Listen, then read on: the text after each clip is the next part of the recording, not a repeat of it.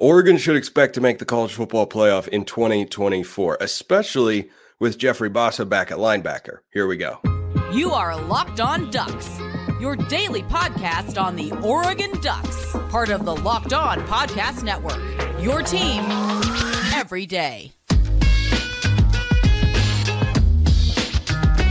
Yes, it is that time once again for Locked On Ducks. I'm your host, Spencer McLaughlin. Thank you so much for making this your first listen or your first view of the day. Part of the Locked On Podcast Network, your team every day, and your number one source to stay up to date with the Ducks. If you have not already, please like, comment, subscribe, rate, review wherever you listen to or watch the show, which today is brought to you by Game Time. Download the Game Time app, use code Locked On College for $20 off uh, your first just locked on actually is the code. Just locked on for $20 off your first purchase. All righty so college football playoff or bust for oregon in 2024 i feel that way right now.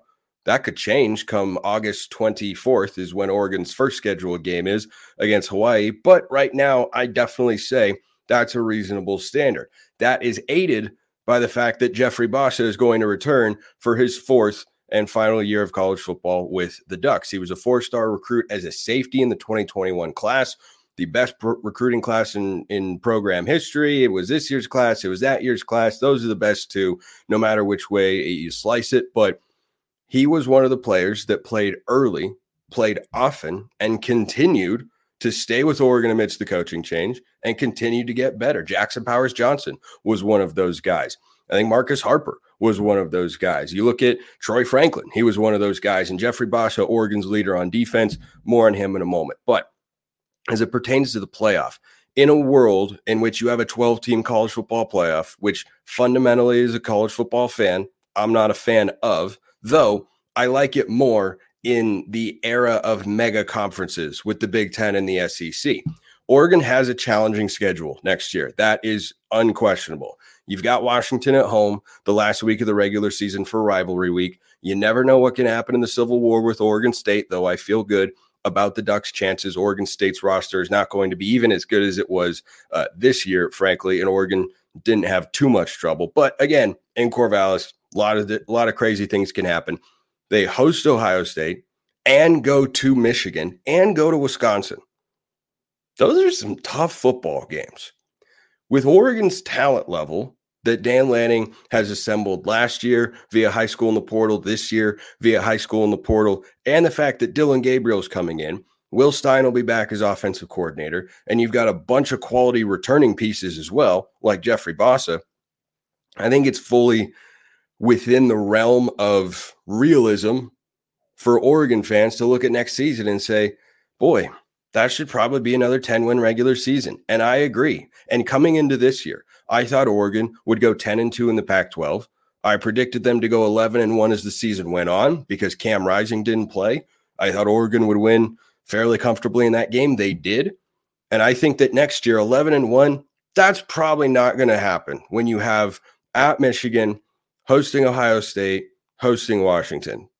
Tough to only lose one of those games and not stumble anywhere else, like at Oregon State or at Wisconsin, Wisconsin, which I think are probably a similar caliber uh, of game to play. Tough environment, solid team, but not quite a, a tier one program there. So I think that for the Ducks, going 10 and 2 is it would, would be a successful season. And in the Big Ten, if you go 10 and 2, you've got at least one win over Ohio State, Michigan, or Washington, preferably the Huskies, but any of those are going to be a high quality win. I think with the rest of Oregon's schedule, you'd probably look at it and go, yeah, you know, they'll travel to UCLA, Michigan State, year one under Jonathan Smith probably won't be too much, though. Aidan Chiles will be their starting quarterback. He'd be he'd be pretty good. I'm getting excited just just a little bit at the prospect of Oregon playing football games again, which is a long ways away. It's a long ways. It's about eight months away, but we will get there together. However,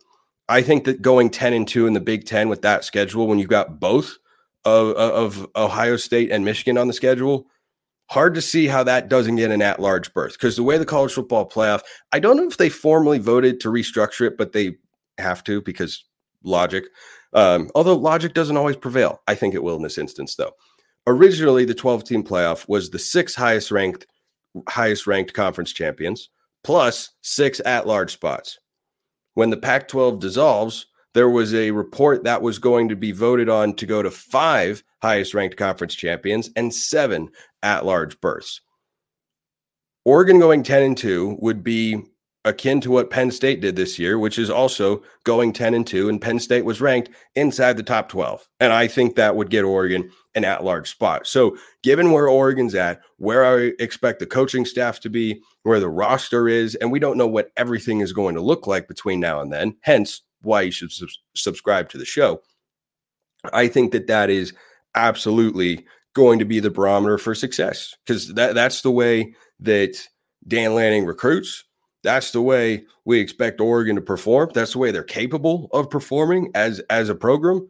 That's the way Dan Lanning is paid as a head coach is to be in that conversation to get there. I think Oregon will have a pretty good shot next year. It Depends on what other people do as well.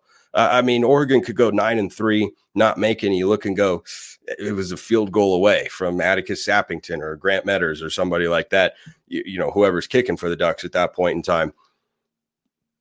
Context always matters, but big picture right now, the way I'm feeling off a 12 win season, bringing in a veteran quarterback, having a lot of returning talent. Yeah, I think going to the playoff is a pretty pretty reasonable standard for Oregon's Oregon fans to have their minds right now. That standard is elevated when you have Jeffrey Bassa at middle linebacker. So he's someone who was recruited as a safety, switched to outside linebacker, and in 2022, according to both PFF and the eye test, for a lot of Oregon fans and people who watch and cover the games, Jeffrey Boss has struggled. It was not his best season. 2023 was his best season. And, and I think that he he earned the the recognition that he got, which was second team all Pac 12. And this is a guy who was making impact plays every single week. I think PFF said he was the highest graded linebacker uh, for a game during bowl season. He is kind of the heart and soul of the defense now. With Brandon Dorlus gone, I think Bassa returning is even more important. You have to replace as best you can Dorlus's production on the interior, the defensive line. But Jeffrey Bassa at linebacker is is is the number one linebacker for the Ducks, more so than Jestin Jacobs, more than Jamal Hill, who made the switch this year, and I thought uh, did a really nice job and made some impact plays.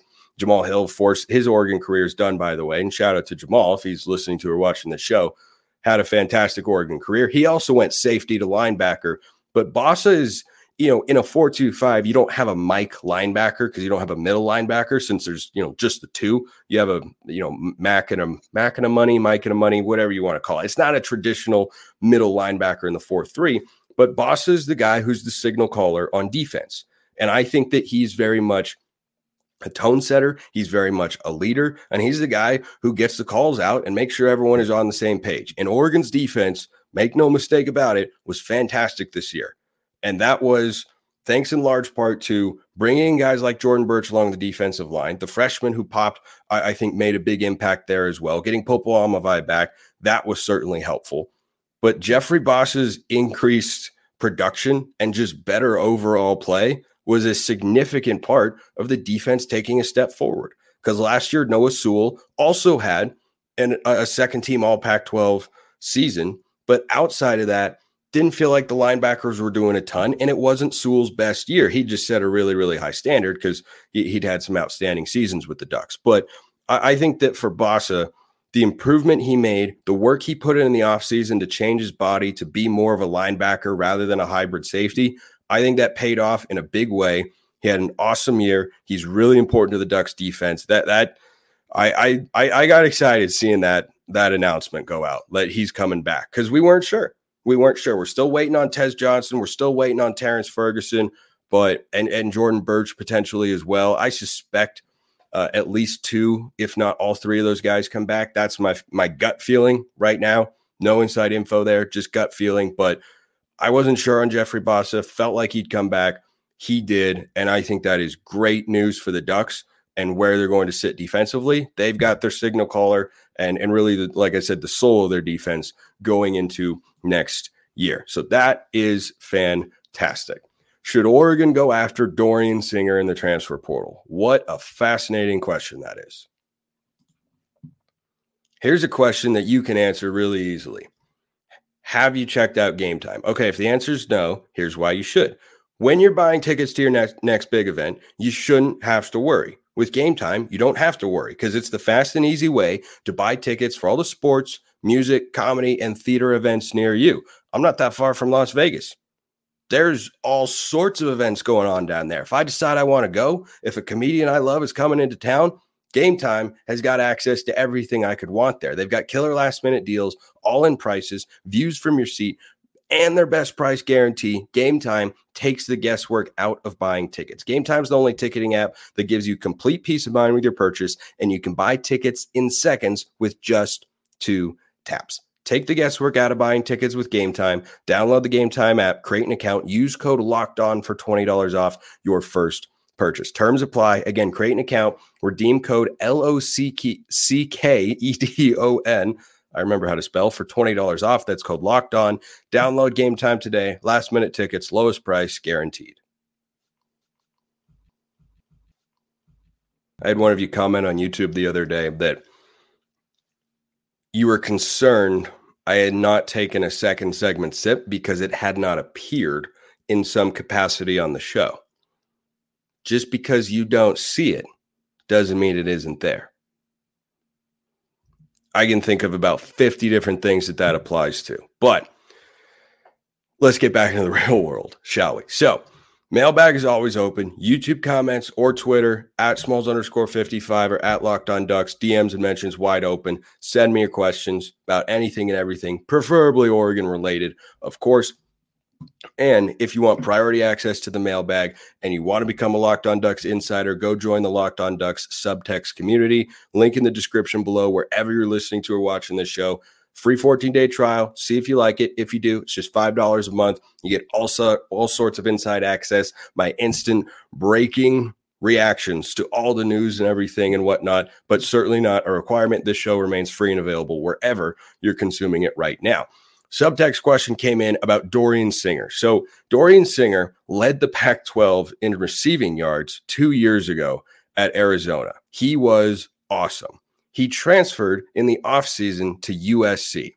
Now, if you are an Oregon fan out there listening to or watching this show that does not care for USC, you may be amused by this particular story. Dorian Singer went to USC and was mostly irrelevant, and USC was also mostly irrelevant. USC's brand and cachet attracted a player like that who could have been a continued and valued piece of the rebuild at Arizona and the awesome season they had. He wanted to jump ship and go to USC. That's his prerogative. It didn't turn out to be a great move for him. That is a tremendously talented player. That dude is a bona fide stud. I don't know how he didn't find more touches in the Lincoln Riley passing offense with Caleb Williams back there, but he was an afterthought. It was Brenden Rice first, Tahj Washington second. I think Michael Jackson was kind of their third guy and, and Dorian Singer was like the fourth or fifth receiver on the team, which is crazy. It's it, it, it's really crazy because that guy is really really good. So, question came in from one of you in the subtext about whether Oregon should go after him. I'm not going to sit here and say I am opposed because that is a proven player. And when I look at Oregon's receiver room next year, if Tez Johnson returns, I've got three proven players, and it's a good, solid receiving core. Traeshon Holden, Tez Johnson, Gary Bryant Jr. Of that bunch, I think Tez Johnson would be the only one I think could be an all conference caliber guy. Dorian Singer, we know, can be an all conference caliber guy. And it's not that Gary Bryant and Traeshon Holden couldn't pop and have that sort of year. I think they're just really rock solid receivers, but not necessarily at a Troy Franklin or going back to Arizona, a Dorian Singer sort of level. So I'm not opposed. I'm also not on the front lines clamoring for the Ducks to go get this guy. Why? Because I think they do have really good talent at receiver. I like Gary Bryant. I like Traeshon Holden. I like Holden especially. I think that's a guy who's got a bunch more potential. I, I liken him to Jordan James from 2022 to 2023. In 2022, Jordan James had a defined role with the Ducks, and he was really good at it. But there was another gear. Traeshon Holden this year had a defined role with the Ducks. He didn't do a ton of downfield stuff, but he caught a lot of passes around the line of scrimmage, great yards after the catch guy, good blocker, big physical frame. Can he do more? Yes, he can. And he showed glimpses of it this year. You look at the big touchdown of the Washington game, the way he played in the Fiesta Bowl against Liberty, the sorts of catches he makes, the routes he ran. He looks like a not quite as explosive or fluid, but little bit bigger bodied Troy Franklin. And, and, by the way, it didn't look like a huge step down. If you go look at the touchdown he caught, I thought the sideline catch was great. You know, DB in his face, and he goes up, gets foot down. The touchdown he caught, he puts a nasty wiggle move on the defensive back of the top of the route. So I like Traeshon Holden. I like Gary Bryant. I like Tez Johnson, known proven commodities. If you are supplementing those guys that you know what you're going to get and you know what you can get with Kyler Kasper and Jurrion Dickey, unproven commodities with massive upside and potential, I'm good with that receiver room. Th- this is not, Oregon is not you know, Washington or 2019 LSU or Ohio State over the years, they're not trying to throw the ball 40 to 50 times a game. You don't need to have, though you always welcome, two to three NFL wide receivers on the edge. You need to have good receivers. You don't need to have, you know, Troy Franklin is great, of course, and you need to have that number one kind of go to guy. But Oregon's rushing attack is going to continue to be a part of the fold. And I think if those are your five receivers next year, see where Jeremiah McClellan maybe fits on the depth chart, I'm good with that. So I don't think it's a need. I think it'd be a welcome addition, but I don't think it's a need. That's where I stand on Dorian Singer. Back into the mailbag here. This question from Bud. Uh, on offense, both the Ducks and Huskies lose key players at quarterback and receiver. What are your thoughts on who will be better positioned for the Big Ten next year at those two positions? Great question. I mean, great question. So I like Dillon Gabriel. I think he's a step down from Bo Nix. Not a big one. I think Will Rogers, as a player, from what I've seen, is a step down from Michael Penix, more so than Nix to Gabriel. However, I have not seen him in Kalen DeBoer and Ryan Grubb's system, head coach and offensive coordinator for, for Washington. And Michael Penix at, at Indiana did some really good things. He was not the same guy as what he's been in Washington the last couple of years. So I think of the quarterback position, from what I've seen, I go Gabriel over Rogers, but system could elevate Rogers to be on Gabriel's level. I think that's a wash. Receiver, I know that Washington is going to have Jeremiah Hunter from Cal. He's a good player. He is a, I, I think he's like a half step above Traeshon Holden. And frankly, only because Holden hasn't ever been a number one receiver. Jeremiah Hunter at Cal the last couple of years, good football player. Good football player, good receiver. He is perfect for what they do. Downfield, 50 50 guy, physical, contested catches. Jeremiah Hunter's really good. I don't know if Germie Bernard is back. He's a good receiver, though. But Oregon, I think, is going to be closer to their receiver level this year going into next year than Washington will be because you can't get much higher than Washington's receiving level in 2023. Like the only comparable rooms that I can remember recently, some of the Alabama rooms, 2019 LSU, some of the Ohio State rooms when they had, you know, Garrett William, Garrett Wilson, Jackson Smith-Njigba, and Chris Olave. That's the level that those guys are on. They won't be at that level next year. Will they still be good? Yes. But it'll be a step down. I, I think Washington will have a bigger step down in receivers. And I think that quarterback remains to be seen how it'll fit in the system. Though in theory, I think it's a pretty good fit. I think it's a pretty good fit, but that that's where I stand. Great. That's a great question. Great, great question. There are more great questions that I have to get to on today's show.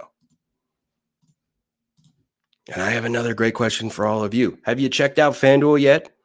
If you haven't, now's the time. The NFL regular season's wrapping up, but there's still time to get in on the action with FanDuel. That's America's number one sports book. Not number two, number one. Right now, new customers get $150 in bonus bets guaranteed. Just going to let that sit there for a moment. When you place a $5 bet. Yeah, you don't even have to win, win or lose.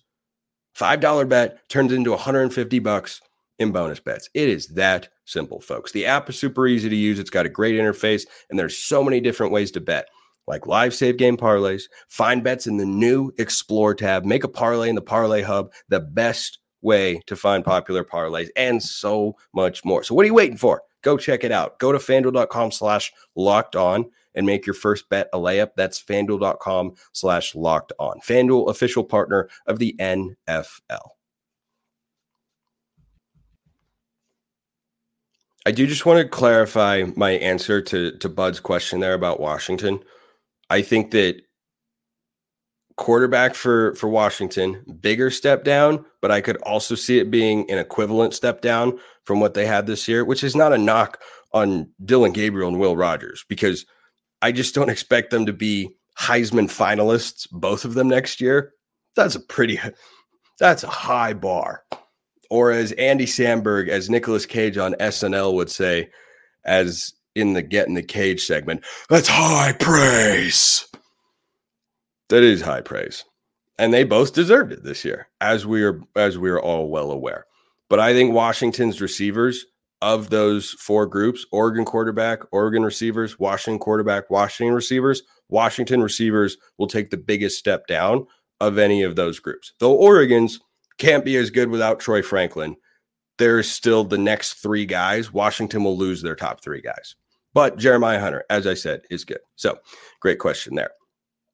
Uh, this one also came in from subtext. Lots of subtext questions lately. I love it. You get priority over there. That's the way it works. Hi, Spencer. Question from your great interview with Brian today about bowl opt out comments. Do you think the number of opt outs are a direct correlation to the overall health of the program? Proper spelling P R O G R U M. Very well done, my friend. And the quality of player coach connections. This could be yet another measurement of the intangibles that Dan Lanning and co bring to the table. Yeah, I think there's something to that. I, I think there's something to the players not opting out, like Brandon Dorlus or Jeffrey Bassa. Of course, you know, coming back, it makes a lot of sense that he he'd play in the game. Bo Nix, Bucky Irving a, as well. The fact that they wanted to have the opportunity to go out there, end on a win, and play with their guys one more time. You're never going to get 100% in today's world. I think we all understand that. But the fact that Bo Nix, Bucky Irving, and Brandon Dorlus, who are all going to get drafted in the in this year's NFL draft, the fact that they all decide to play in that game, yeah, that's a testament to culture. And there are a lot of reasons that I'm high on Dan Lanning and the staff and what they can do for the Ducks. But that is definitely something I looked at and said, wow, that's fantastic. And it also speaks to those guys' individual character of we love Oregon. We want to go out on a win because we didn't end the way we wanted to back in December. And I, I think that for for Bo, you know, he put on the same game that he's put on for the last two years. You know, I, I said many, many, many times about Bo Nix.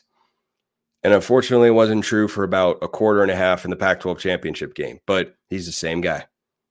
He's the same. And that game against Liberty, he was the same guy. Standing back, just flick of the wrist, just uh, dump it off here, chuck it downfield there, hit a middle middle crossing route there. Just that guy's just really really good, and I think there was also something to the fact that Bo Nix loves college football, and he wanted to be sent off the right way, and he deserved it, and he wanted to send Oregon off the right way, and I thought it was all just so well executed from the staff. I really really appreciated the way that they gave both Bo and Bucky the opportunity to have a play, come off the field, and get an ovation from the fans. Shout out to every single one of the thousands of Duck fans that went down to the Fiesta Bowl. Hope you enjoyed the time. It was certainly a, a fun game for Oregon fans to watch, to cruise to their 12th win of the year like that. But going down there, showing up, supporting the team, supporting the players, and giving those guys a send off that they so rightfully deserve, both of them, but Bo especially it was awesome stuff. It was awesome stuff. And, you know, the television crew, they'd cut to Bo's parents and, you know, seeing the reaction on their faces as their son walked off the field to an ovation like that before he goes and plays in, in his pro career, like that's that was awesome stuff. That was that was really really awesome stuff. Great great question though. Okay, few of them here from Rex, um, who, if you did not know, I met in person at Disneyland. We rode the Jungle Cruise together, just by happenstance. Um, appreciate you, Rex. So uh, he says, so I don't mean to throw this at you all at once, but I'm gonna anyway. LOL. By the way, when you send me mail, when you guys send me mailbag questions and girls out there, because it that happens as well. Don't ever be afraid to say to send all questions. I might not answer them all at once. Sometimes I do, like I'm about to, but if you send me a bunch of questions, I'm going to answer them all at some point in time, eventually. It's my favorite part of the show. How about Poncho's play today? What a fantastic point to raise because I'm not going to bring it up. Snapping can be hard. That's all I will say. Doesn't look hard for Poncho. And Iapani Laloulu, for those who who don't know, is the guy we're talking about. True freshman that played all season long, meaningful moments. He was the backup center this season. He rotated in at guard regularly for guys like Stephen Jones, who was an all conference guy, and Marcus Harper, who had a fantastic season. This is Oregon's starting center next year. Just check that box right off. You can check it off right here, right now. I can tell you confidently four of Oregon's starting offensive linemen next year. That's a great thing to be able to say. I talked about Oregon and the playoff and whether or not that's a reasonable expectation. Yeah, the offensive line's a big part of that. You lose the Rimington Award winner in JPJ. Yep, that's that's a loss, no doubt about it. Dude is awesome. Maybe the best duck center we've ever seen. Only guy to ever win the award for the best center in college football. Stephen Jones, sixth year player. Tough to replace that guy. Really good grades well in PFF, all conference player, absolute stud. But you know who else was a stud? Alex Forsyth. And you know who made some starts or got significant snaps at guard the year that Forsyth or the last year of Alex Forsyth at center? And and then after learning from said stud center, just slid over and started snapping the ball to begin every play. Jackson Powers Johnson. I'm not predicting that Poncho is going to win the Rimington Award next year. I'm just saying A'lique Terry knows what he's doing. And Oregon's got their starting center for the next two years. He's a true freshman this year. So he's got at least two more years. I don't know how you're going to beat that guy. He's not going to get worse. He's not going to get worse as a player. He's only going to get better. He's already quite good. So, yeah, love the shout out to Poncho there. Uh, Rex also says, Sir, you need to take the time to pat yourself on the back. 477 shows and over 1 million in views. Heck of a feat in one year. I didn't know. I, I got to be honest. When I put this uh, set of questions in the mailbag, I forgot that that was one of the things you said. Uh, over in in one year, I've actually been hosting the show for over two years now, uh, it, but it hasn't been on YouTube the entire time. That's been that was like February or March 2022, I, I, think is when we made that shift here at the network. But I love that you took the time to to find that data. Like that's that's awesome.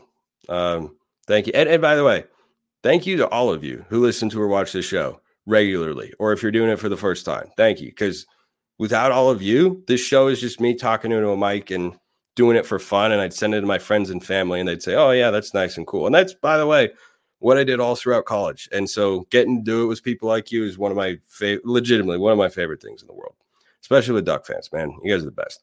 Uh, two, are you going to continue hosting Locked On Pac 12? Stay tuned. There is a plan. I am not going to reveal the plan. I'll just say there's a plan. Last one, I promise. Can you get to the bottom of Sniffgate? What is Penix using in that equipment carrier? I, I have no idea. I don't know if there's like a phone in there that he's talking to Ryan Grubb on or what's going on, but wh- whatever he's doing, it works. That guy's really good. That guy's really good. It sucks to say because he plays for Washington, and I think they're going to win the national championship on Monday. But that guy's really good. And sometimes as much as you want to beat your opponent, every now and then you got to tip your cap Phil had to do it to Tiger for a long time. And for a long time, Oregon's been Tiger in this matchup and Washington's been Phil. But right now, we're Phil and they're Tiger. And we'll see if they're able to climb the mountaintop and win the national championship on Monday. I don't know how Michigan's offense keeps up. Might might might talk about that a little bit more as uh, as the shows get get closer to the date. But love the questions as always. Keep them coming, everybody. Appreciate everyone listening. I'll see you next time. Have a wonderful rest of your day, and as always, go Ducks.